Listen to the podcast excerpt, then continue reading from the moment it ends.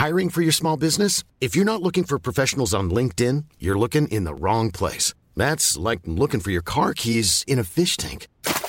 LinkedIn helps you hire professionals you can't find anywhere else, even those who aren't actively searching for a new job but might be open to the perfect role. In a given month, over 70% of LinkedIn users don't even visit other leading job sites. So start looking in the right place. With LinkedIn, you can hire professionals like a professional. Post your free job on linkedin.com slash people today. Welcome back to the Lanterne Rouge Cycling Podcast. Here for the transition day. I'm not going to call it a rest day. Q and A after the three stages, finishing in Hungary. They then go down to Sicily in the Giro d'Italia. We've only had three stages. There's not that much to talk about. You can see our podcast of yesterday where we discuss the Grande Partenza. So we're going to do a Q and A on your Monday to keep you going and to answer some questions that have built up. Remember, we ask these usually on Lanterne Rouge Cycling Podcast Twitter. So if you want to answer them when we do them periodically or ask questions rather, that's the place to go to. We're going to talk about our experience here in Budapest.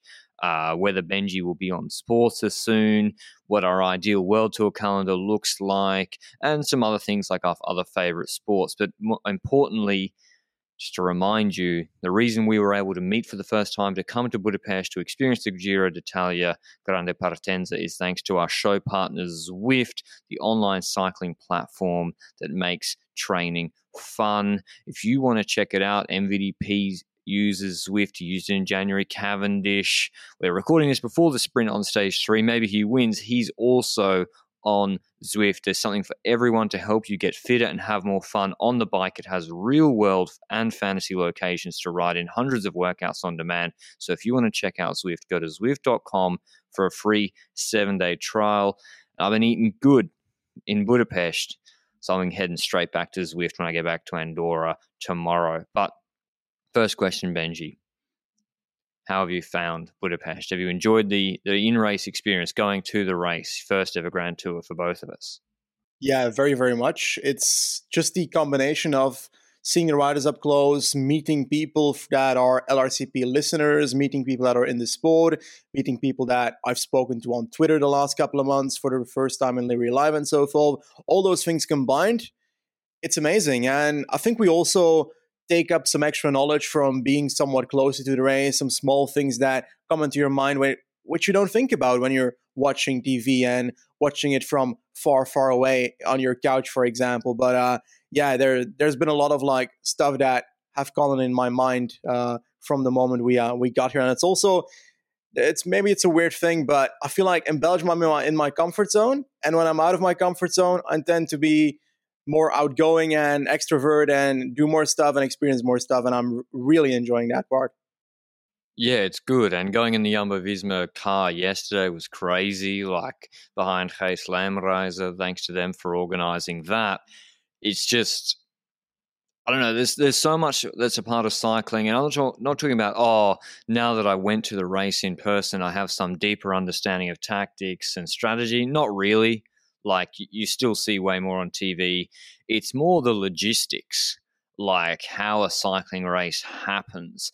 And like they were showing us uh, Eddie from from Jumbo, he's like, these are the, the the cars that we've had to take down to Sicily, they're already there, and they've got the cars and vans staying here for Tour de Hungary afterwards, and this huge logistical exercise in the background that's like um, you know, Formula One is like another scale, but in cycling it's still huge. And yeah, that's another aspect of the sport. Or even I saw on Dowsett's blog, like those guys having to wait in traffic to go to the team's presentation. Like there's also the boring part. There's a lot of standing around. Like that's what the big thing for me is. Like the team's presentation, Benji, they're just like standing around for a lot of the time. I would hate that. Yeah, the team presentation is not exactly the thing I was hyped about. I was more into the networking part, talking to like teams and riders and staff and so forth in the bus zone and so forth. But I also want to mention meeting you for the first time was a big thing. Arguably the biggest thing of this trip so far because uh, we've been apart so long and we've now reunited or united for the first time. And uh, that leads me into uh, the follow up there. We came together, we made podcasts together the last uh, three days now and I was wondering, are we planning to do this ever again? We are, we are. Works are in motion. Got a catch up call with Zwift in a, a week or two when I'm back home. Uh, as you said, Benji, yeah, we broke bread together, and yeah, it'd be great to do it again. I mean, the tour of Welter, Vuelta's in in the Netherlands where it starts. Tour starts in Denmark, so interesting. I like the Grande the Grand Departs when they're in a different country, adds a different element to it. Um, but yeah, I'd like to do some smaller races next year, like Tour de la Provence. I think it'd be pretty cool to go to in the south of France. I am saying that selfishly because it's uh, it's near me and I can drive to it. So and Catalonia was great because again, I could just drive to the start of like five stages within an hour. But yeah, planning on doing it again. The tour I think will be yeah, it's a whole different scale. So there's a lot of planning that needs to go into that. But we're trying, and maybe we'll do if we, if that does happen. We'll try like do an organized meetup or something uh, somewhere at the Tour de France or Vuelta. But no promises. Things change, um, and sometimes things can't happen. But we're trying our best in that respect. Uh, but yeah, any other thoughts from the Grande Partenza here, Benji? Any any highlights? Like, what was your highlight? The one thing, the one, one rider you saw that was like, oh, that was great to see that in person. No offense to the writers, I loved meeting them, but I think meeting the LRCP followers was the best thing because you tend to hear their experiences, how they came into contact with the podcast, what they like about it, stuff like that, where they're from. People from all over the world, Singapore, Romania, uh, not from Belgium, so slightly disappointed there, Belgians. Come on, you should have been here. But uh, plenty of people from all over the world, and it, I think that's my highlight: meeting those people. Yeah, it's been great. I like doing the watching. Yeah, going to do the TT recon and having a look at the TT course, and then seeing the riders ride up it. It's just nice to see that what was a an empty road with literally no one on it, and just we were the only people there. A day later, is transformed into five deep on the sides, people screaming and going crazy for the Giro. So that that was cool. Uh, but yeah, Grande Partenza, great success. Uh, we didn't lose a file. We managed to do the preview, 90 minutes. We didn't lose anything like that. So happy in that aspect. Uh, we knock on wood, we haven't done the uh, sprint stage this afternoon, but that one shouldn't be too bad. So one question we had was if Sporza, or I guess if anyone's crazy enough to offer me a commentary offers Benji a commentary job that required him to quit the podcast, would he do it from Thibaut Rothschild? No, I uh, I would not. I uh, will be clear though. Like I'm open to things that are next to the podcast and that don't hinder the podcast, but I have no interest at the moment in doing anything that hinders the podcast because this is a great journey to be on and I love doing it. Now, obviously, if Sporza comes up with a an eight nine figure offer, I might actually consider it, but I don't think they can afford that. So uh, I'm afraid that you're gonna have to stick with me for a while here on LRCP, which is probably a good thing. But I said it like offers that add onto the content we do, cooperations with certain like businesses in cycling and so forth, and also like teams and so forth uh, to make our content better, whether it's on our individual channels or in the podcast. I would love to do more stuff like that because uh, I feel like, yeah, I feel like I have a very uh, interested, uh, yeah, I've had an interesting experience here the last few days, and I want to do more in cycling. That's what I mean.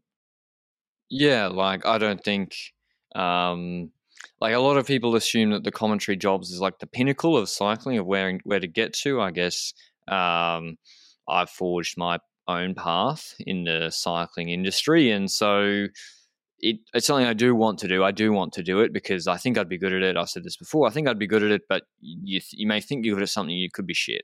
I could actually be terrible at live commentary. I want to try it and um, just see it. Do I like it? I, it might be something as well. Like I actually don't have anything conflicting with it because we record the podcast afterwards. So as you said, like it seems like something that could be possible in conjunction with uh, the podcast or my the highlight videos or the main content on Lanterne Rouge YouTube channel or the website, etc. It's um, it seems like something in conjunction with that. So, but you never know. Um, and it's good that we're having that. That's an option. It's crazy two years ago that wouldn't have really been a, a possible question. And that sort of goes into another one. Any chance we could provide live commentary in the future for races? I guess we don't have, I don't have rather. Um, I've got delayed use rights for Lanterne Rouge YouTube, well, across all the Lanterne Rouge sort of platforms with various race organizers, but no live rights. That's a whole different scale of cost. And um, so I don't have them. So live commentary, that would then be sort of live comms without uh, video. I've done watch alongs like that in the past. Uh, we thought about it, but again, you need great internet connection, and it's very tiring as well because you do that three hours, two hours, and then do the podcast. It's just maybe maybe for a, like a Benelux tour or something. I don't know. Uh, is that something you would want to do, Benji? Hmm. I uh, nah. Uh, I don't know. Like live commentary, it's. I've never been like super intrigued by live commentary. I, I think if we come to the last 200 meters, I'd stumble over my words and ruin everybody's day because of that. But uh, all in all, I do think that it's intriguing to offer alternative commentary in some shape or form. But like you say, uh, it's difficult to do that because even if you provide only audio commentary, syncing it up with the live stream of that person that is watching to it is going to be difficult because when you watch on certain media, it's sometimes slower and sometimes faster than uh, other media. So uh, that's just intriguing aspect of it, I think. Before we get into the next question, to remind you, the LRCP Giro coverage is supported by GCN. Plus, three stages might be down, but GC is by no means decided at all. So it's not too late to get yourself a GCN Plus subscription. You can watch all of the Giro live and ad free and on demand on GCN Plus, who have live rights worldwide, excluding New Zealand all LRCP listeners from the US, UK, Australia, Canada, Germany can get 25% off an annual GCN Plus subscription by heading to gcn.eu slash LRCP in the description down below. We have the Mount Etna stage tomorrow, the first GC real test. That is definitely one to tune into live on GCN Plus. All right, now onto some more cycling focused questions. This is the one I have I'm, I'm, i know I'm going to open myself up to some abuse here, not just criticism, abuse. What would our ideal world tour calendar look like from Thomas?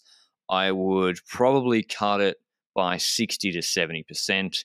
Um, I think only the Grand Tours and the Monuments should be World Tour races, and maybe Paris Tirreno, and Dauphiné, and nothing else should be World Tour.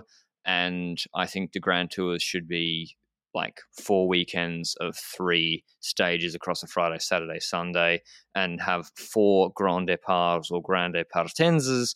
And that way, you know, all the purists from watching cycling for a while be like, you're out of your mind. And I know this is never going to happen. I'm just talking commercially. That's the product that would make the most sense to uh, new audiences, I think, trying to explain to them how it works, sort of like F1 style. Because okay, th- that's like pie in the sky ridiculous thinking. Obviously, Grand Tour is never going to do that. I do think 21 stages of the Vuelta is too long. It's just I just don't think it's an appealing product for 21 stages, and maybe even the Tour and the that also applies. But um, I just think the calendar is way too big. World Tour calendar. We don't like Romandy for the other. Like we shit on it, but it, it's for a reason. It's like what are we doing here? Why is this World Tour designation? This is supposed to be premium top races. What we don't even have any sprinter here, any like top GC guys. This is clearly the calendar is too full. So, like, what do you think, Benji? Do you think there should be some pruning or big slashes to the calendar, or nothing, no changes at all? I think relatively big changes. I think there's an ideal calendar out there. I think that there's a few aspects to that ideal calendar that, first of all, races not overlapping. That's a big thing for me because I want at least the possibility that the big guns ride most of the races.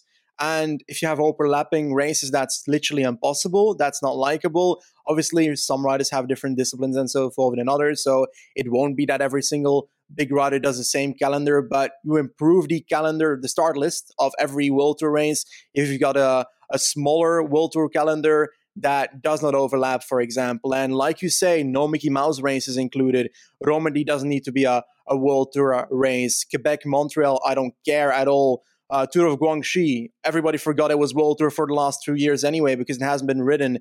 Bimmer Classic, so I, I don't care. Eschborn Frankfurt, sorry Germans, but I don't care. Tour de Romandy, same story. I don't need that as a World Tour race. Like Brugge de Panne, a Belgian race. Like I'm not biased against like these other countries because I'd say that Belgium is the biggest like perpetrator. They've got way too many classics that are in the World Tour calendar. Dwars door Vlaanderen needs doesn't need to be there.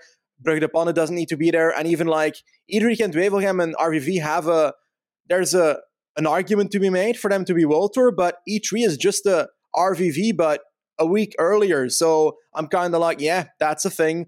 Omloop is kind of the start of the of the spring classics, but it's also just a preparation race for everybody. So it's like half of the Tour races are preparation races for other Tour races, and there should not be that way, if that makes any sense. And I think that that's one aspect to it.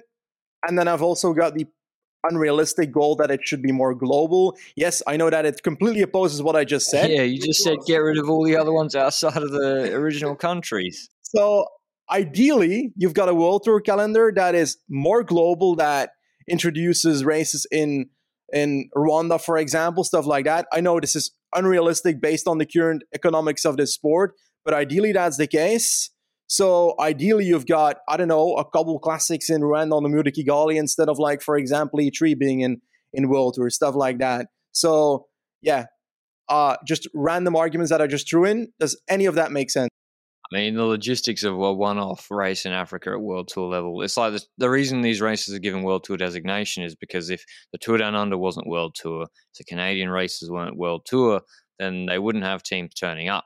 So that's why they're given World Tour designation. Um, but then it's like, well, they're not actually like as prestigious as other World Tour races. That's even reflected in some of the UCI points between these races, some of the newer ones. So it's it's a fine balance. It's a difficult balance to balance the wanting to grow the sport in new markets and new countries, and not just having every single race in Italy, uh, Benelux, or Spain or France versus having the world tour calendar getting too bloated.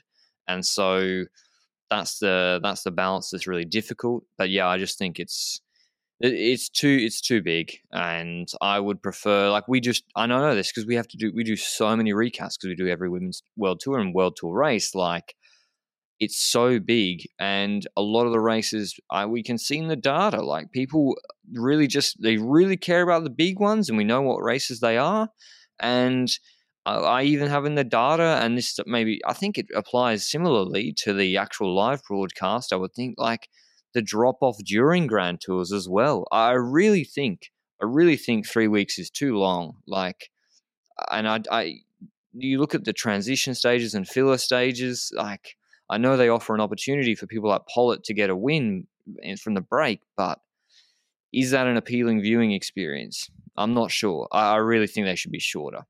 I think that whatever we just said, traditionalists are, are going to hate us in this sport 100%, but I guess it's our take on this. And I think that women's cycling is making a similar mistake now. It's kind of following the same footsteps of a large World Tour calendar, introducing so many World Tour events in women's cycling. And I think uh, while I enjoy the calendar growing, having more stage races in there and so forth for races to apply to, they've kind of all become World Tour instantly forcing teams to kind of join them. And now we have four riders per team in certain World Tour events in women's cycling. So that's one aspect I really don't like. I feel like I've said it a few times about women's cycling. Like, I feel like they're trying to make it too much like men's cycling, and men's cycling is far from perfect. Yeah, and we saw like yeah, Tour of Britain last year. I'm not sure. No, it was. It is Women's World Tour. Um, like it was the day after Paris Roubaix Femme, and I think Trek were like fielded, yeah, as you said, like three or four riders, and then I think one of them pulled out because they were banged up from a crash the day before. So yeah, scheduling and eh, as well, I think uh, Sebastian Nzue, who did the interview with us earlier in the year, he said like our teams in Women's World Tour they're not big enough yet to be able to uh, properly field teams for all these new races we have to do. But on a similar note, if we could design a stage race, what would it look like from Jared? And I like once again very polarized races. So, pancake flat sprint stage, a prologue at the start, flat prologue, all with a little kicker at the end, I don't mind. And then I want high mountains, disgusting stages like the Giro was supposed to have last year, but also uh, 80 kilometers, 70 to 80 kilometers of flat time trialing, pancake flat time trialing. So you have this tension between can Dumoulin win or Wiggins or Wow, no, not Wow or Roglic or whatever. But then you you got to give enough in the parcours to the to the pure climbers, to the altitude specialists, or for medium mountain raids as well. So it's basically like taking the Tour de France Wiggins 2012 parcours, meld it with like the worst part of a nasty pre-venue Giro parcours, mash it together uh, in one week and see what happens. Um, and hopefully there's a tax because people need to gain a lot of time and the parcours supports it. I think uh, depending on whether it's for men's or women's cycling, there's a difference for me. I think in women's cycling, we know that if mountains are involved, that Van Vleuten is going to likely dominate the race. So there, I would focus on a very backloaded race, so that the last stages are the most important ones for GC and so forth. But if you look at men's cycling, I would actually say something rather similar, but with at least a test in the initial part. I enjoy that Grand Tours, like for example, the Tour de France next year is starting off with a stage that applies to the riders that are now the superstars in the sport, the punchers and so forth. Just like the world champs are now all puncher parcours these days. It's it's annoying for the world champs that it's every year, but for a Grand Tour, I don't mind that because I want to see the best of the best fighting against each other for that first Maglia Rosa, yellow jersey, red jersey, whatever on the first stage, stuff like that. I don't want large differences in the initial week. I don't want dangerous parcours in the initial week. And that's where I want to throw something to you first before I uh, continue on on my quest to say that backloaded uh, races like the Giro d'Italia, I do like that because the last week is very important. But uh, cobble stages in Grand Tours, what do you think about that? Um, I don't really like. Will the Tour de France GC be upended by the cobble stage? Probably not, but someone might have a mechanical and lose a lot of time. I don't mind the big time gaps at the start if from a TT uh, or from the mountains because as long as there's the counterbalance in the back end. Now, this all falls down what I'm saying because I'm talking about it through the paradigm of 2015, where TT specialists were TT specialists and there were pure climbers. And maybe you make it too hard and Pogacar just wins easily after the first week. And that's worst case scenario for audience interest, as we saw last year after stage eight. So that's the risk of what I'm saying is if you make it too much GC action at the start, you can you can ruin the race. Because yeah, you I think someone's modeled this. I can't remember exactly in like a paper that as the tighter the GC gaps going into the rest of the back end of a Grand Tour, the the it correlates well to audience interest. If there's big gaps in GC, people switch off. I think the one thing that I do want to mention is the best Grand Tours that we've had in the last couple of years, or the ones that we remember the most, is when there was an upset in the last week. The Kruijswijk crash on the snow, the Pogacar versus Roglic time trial. That Grand Tour was not necessarily the most stressful or crazy. Uh, that yeah, Tour de France, for example, the one with Pogacar and Roglic, but the final made that race. So that's why I want that backloaded or a last week that can decide so so much because that's what people remember. The recency bias of the last week that's what makes the memories of the race. Yeah and it's whether you do it with tt or like into france 2020 or you do it like in the giro last year these big mountain stages with zoncolan uh, alpemota Sega di Ala and you have them really offering a Bernal getting weaker and a Caruso and Almeida and Simon Yates getting stronger, or like the Cortina d'Ampezzo stage. So yeah, agree. Um, you got to offer something in the back end, which is the tour this year. Like, I don't know how to comes hard, but it's actually what am I talking about? There's a 40k TT on stage 20 that I have no idea what could happen there. Anything could happen. uh, Different question, more a macro question about the popularity of the sport from Michael. How do you see the sport evolving in the next five to 10 years? It seems that the popularity of cycling is increasing. Uh, I don't know if Michael means cycling as in individuals taking up the sport of cycling themselves or pref- watching the sport of cycling. What needs to happen to broaden the sport's appeal to wider audiences? You want to have a first dig at this, Benji?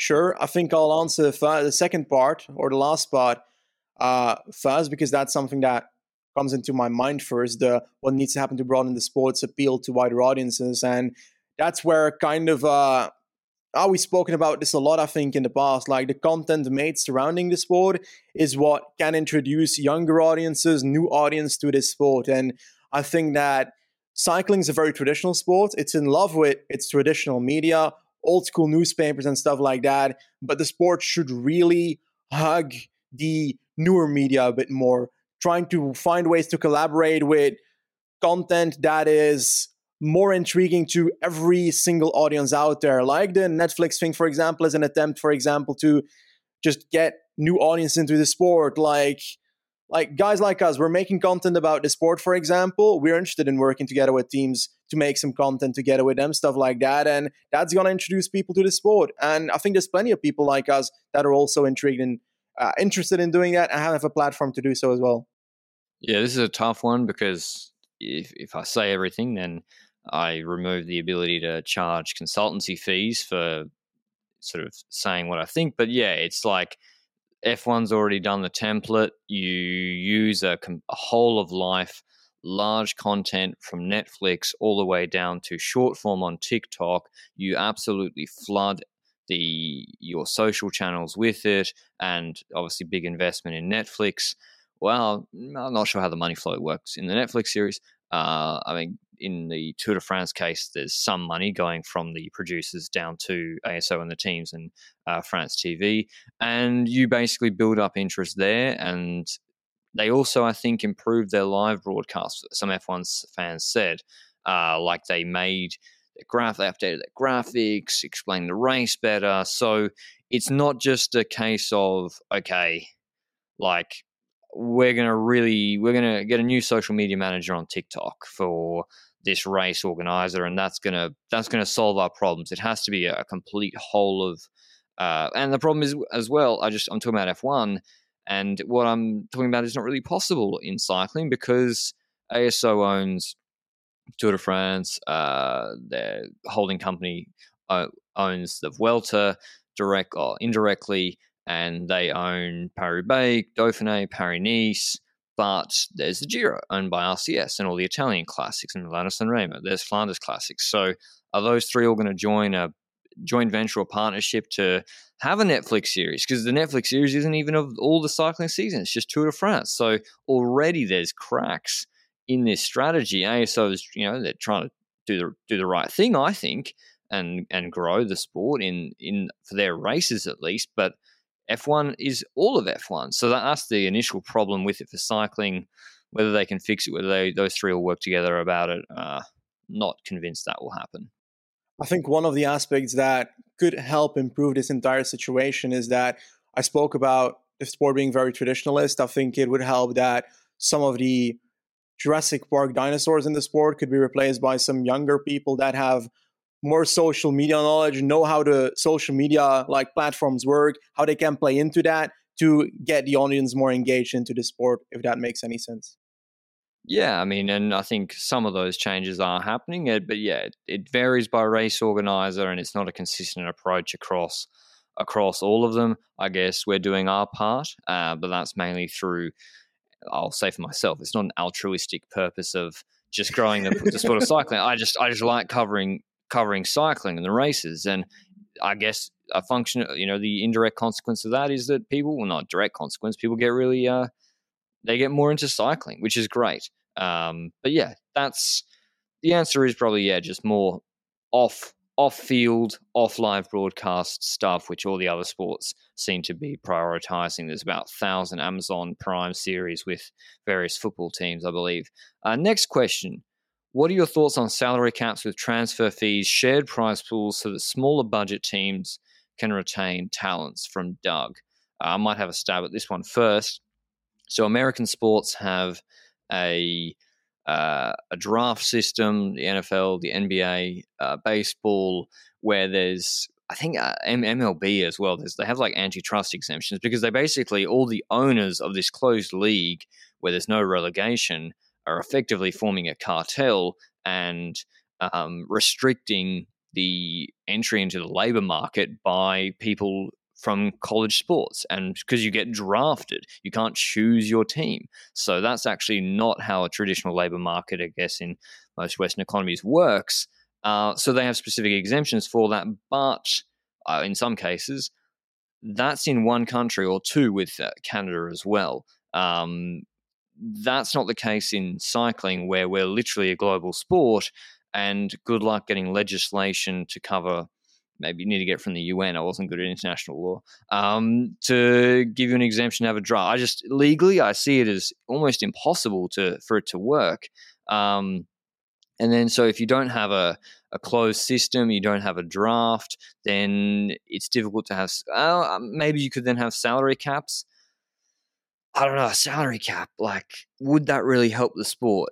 If because you obviously have the big players, Ineos UAE, and then the smaller teams with less money, like Intermarché and, and Education First. Would a salary cap and shared money help them? I guess you'd have a luxury tax. So if Ineos in American sports, you have a luxury tax where the salary cap's 20 mil.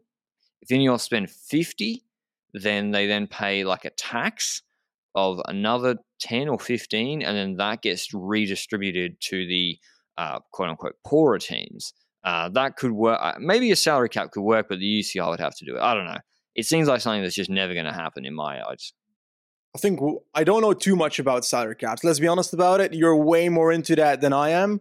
I would love to know more, but I haven't researched it well enough to like go into the topic. But there's one thing about it that always comes to mind for me is one of the victims of a salary cap, salary cap, okay, a salary cap being introduced is the fact that the riders would have a limit at their earnings as well, because now we see that gradually the salaries in cycling are improving and improving and improving. But if there's a salary cap, does that not stop those salaries from improving?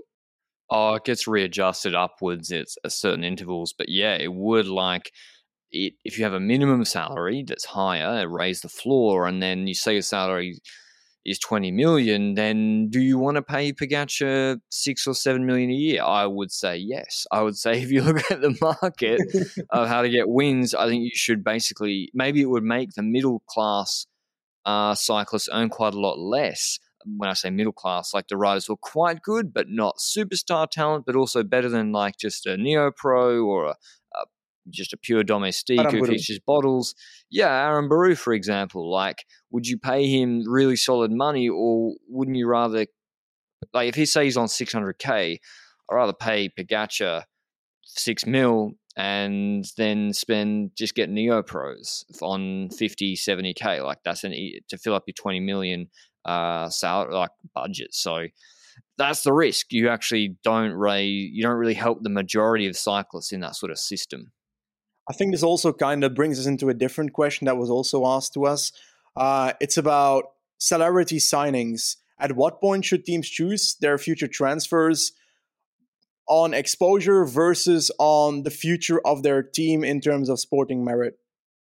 It depends on the team. So if, if you're weak on social media, if you don't have a plan, then you, you kind of need that the star and what they're doing off the field, off the bike, to really boost that up for you.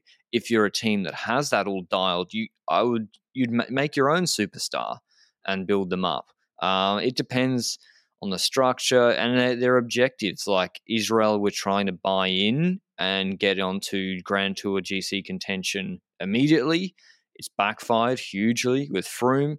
Total uh, try, tried to do the same in respect of classics and sprints. It's not looking good with Sagan, but I, I still think like there's a balance, right? Like Carapaz is up.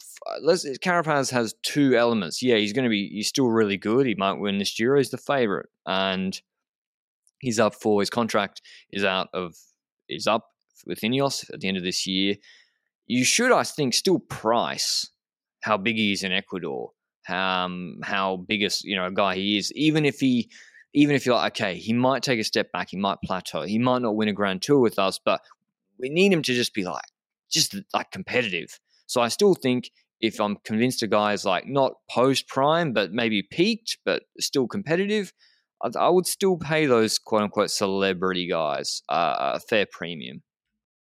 I tend to somewhat agree with that. I do think I'm a fan of the system where obviously, like you say, it's all dependent on what the sponsors want and so forth, and what the goal of the setup of the team is and so forth. But I would see the ideal team. Let's say I'm I'm Mr. Uh, Mr. Uh, Benji Lefevere for a second. I want to build a sustainable team in the future. The key is in the word sustainable. And if you buy up a rider like Froome back in the day in the name of Israel, then that is not a sustainable investment because first of all, it was very risky after that injury, and second of all, you're investing so much money in one rider that is likely overspeaking his career. And next to that, that's money that you could invest into getting youngsters that have chances in the future and can build into a sustainable plateau in your team, a sustainable part of your team that can bring a lot of stuff in the future. And that's the intriguing aspect for me. Uh, I love seeing teams that try to sustainably build up their team and not try to instantly buy into the top of the sport. But there's also the aspect of like, oh, let's say you're Uno-X.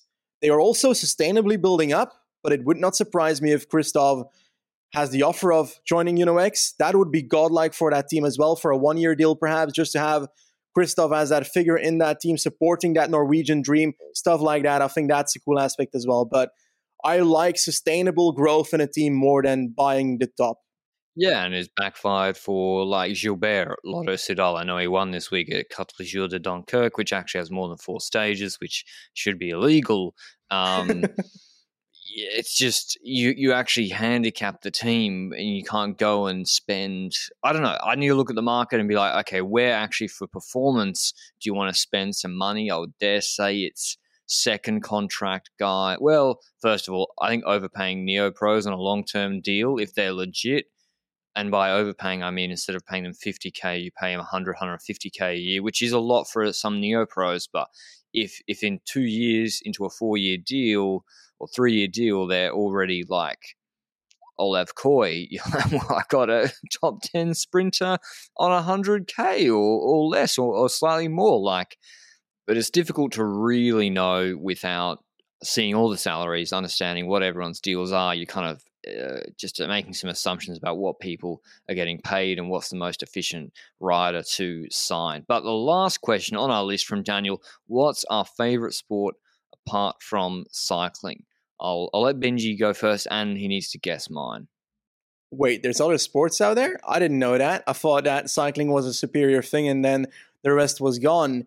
Now, some of you might know that I've got a bit of a history in uh, in different sport. I played basket as a kid, then I went to uh, playing football, and then I ended up jumping into the cycling stuff afterwards. And I um since I switched to cycling, I haven't cared about any other sports since, which is perhaps harsh to say. I care more about the setup and the economics around other sports to see whether there's intriguing aspects to the cycling world than the actual sport itself. And to be honest, uh, my entire day exists of doing cycling stuff and following cycling stuff now that I don't have time for other sports. But I would guess that your other sports is ah, it's difficult. You know, I know you've got a history history with a few sports that some people might not even know about. I think we posted on Twitter the other day a bit of a what is it, two truths, one lie on the podcast Twitter a few uh, a few days ago, including that you did a certain sport as a kid. Is that true? Oh, not as a kid, but oh, when I just finished school, yeah, Olympic weightlifting, that was true. Uh, never appeared in court as a lawyer, that was true, except for being admitted, but acting as a lawyer, didn't ever appear in court because I was a front end lawyer, just doing deals, doing deals all day, still doing deals.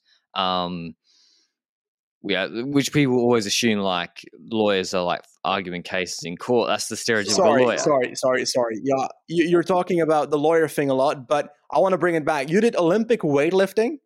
Well, it's just like I didn't go to the Olympics. It's called it's called Olympic weightlifting, but yeah, I did.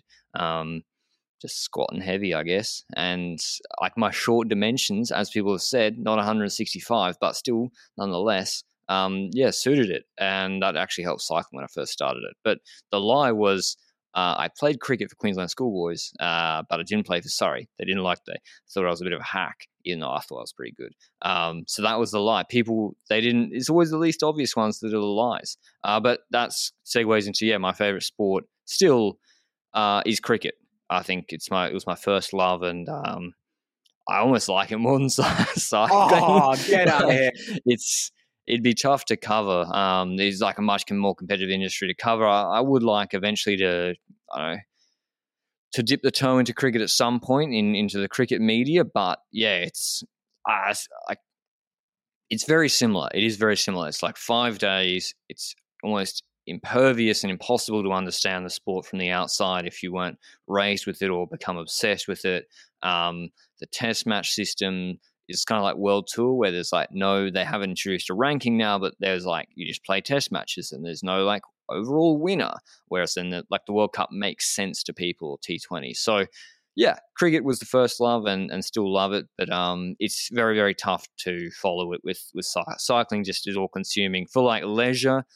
I watch uh, I watch NBA, mainly NFL. NFL I got really into, and that was again from their YouTube channel putting up all the good highlights. Same with F1, I got into. I'm like just a casual as well, but I bought the pass from their YouTube channel. So yeah, I'm a suck. I'm just an example of what we spoke about before. Like if you if they do sports are doing good stuff on social media or YouTube, like I eventually just buy the pass and then become a sort of casual but committed casual fan.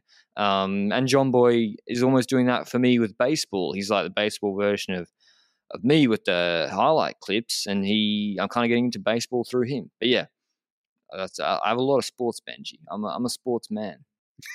Sportsman, yes, yes, yes. I do want to say, like, we've gone through a lot of questions here, but if you have a different take on any of the stuff that, like, we said, definitely drop it in the comments below on YouTube or add us on Twitter and so forth. We'd love to hear your takes on what we do and what we talk about here. And uh, yeah, maybe our perspective might change if we hear a, a good take from you. I mean, yeah, I'll let people try and I want to see people trying to convince us that over 100 days of world tour racing is is good and everyone's really excited by it. Like i get the argument just to, you know i get the argument that we need new races in other countries to be world tour designation but yeah that, that one's a tough one. I'd be interested to hear people's thoughts on that because that's a really important point for this sport because if it is growing and we also discussed i think it is growing cycling's in a good place where I think it is about to hopefully take off. There can't be this many people getting onto bikes, buying road bikes, and we need to convert them over to the sport. And some are already, but you know the Netflix stuff, people, other companies, races getting sharper on YouTube. We need to make sure the sport is ready to make sense to those people and be in a good place, so that it's not, yeah, so that it does for those people to stay around because you need them to stay around outside of just a Netflix series or a YouTube video uh, etc. But that's all from us in the Q and A. We really enjoyed it. Thanks to Zwift, their support meant we could come over to the Budapest for the Giro d'Italia. We've had a great time. We're going to watch the end of the stage three uh, sprint now between Cav, Démare, and Caleb, Ewan and Biniam, and maybe MVP or Mareczko. We don't know yet. We've had a great time, and we'll have a final hurrah tonight before. When's your flight, Benji? It's like it's an ungodly hour. Yeah, I need to uh, step out of our Airbnb at 3:20 tonight, and then I've got my flight at 6:20 roughly, in the uh, Budapest airport. So this is gonna be a a very fun night. I'm afraid. I don't think I'll sleep beforehand because I think not sleeping might be better than actually sleeping for like two hours. I think Benji, yeah, should just go drinking in the ruin bars in Budapest and then just get a taxi straight to the airport. I think that's the only option for him at this point. But thanks as always for your support. We've loved meeting uh, all of you or any of you that we met in Budapest. Hopefully, meet more of you throughout the year. And yeah, thanks for all the comments and likes on the podcast. If you do support the podcast, it would be great if you could subscribe if you're on YouTube or follow it on podcast players. It makes a big difference, as well as liking each of the videos and commenting or, or following us at Lanterne Rouge oh, Cycling Podcast on Twitter. Thanks as always, and we'll see you at the stage four recap, the Mount Etna stage tomorrow. Ciao. Hi, I'm Daniel, founder of Pretty Litter. Cats and cat owners deserve better than any old fashioned litter. That's why I teamed up with scientists and veterinarians to create Pretty Litter. Its innovative crystal formula has superior odor control and weighs up to 80% less than clay litter. Pretty Litter even monitors health by changing colors to help detect early signs of potential illness. It's the world's smartest kitty litter. Go to prettylitter.com and use code ACAST for 20% off your first order and a free cat toy. Terms and conditions apply. See site for details.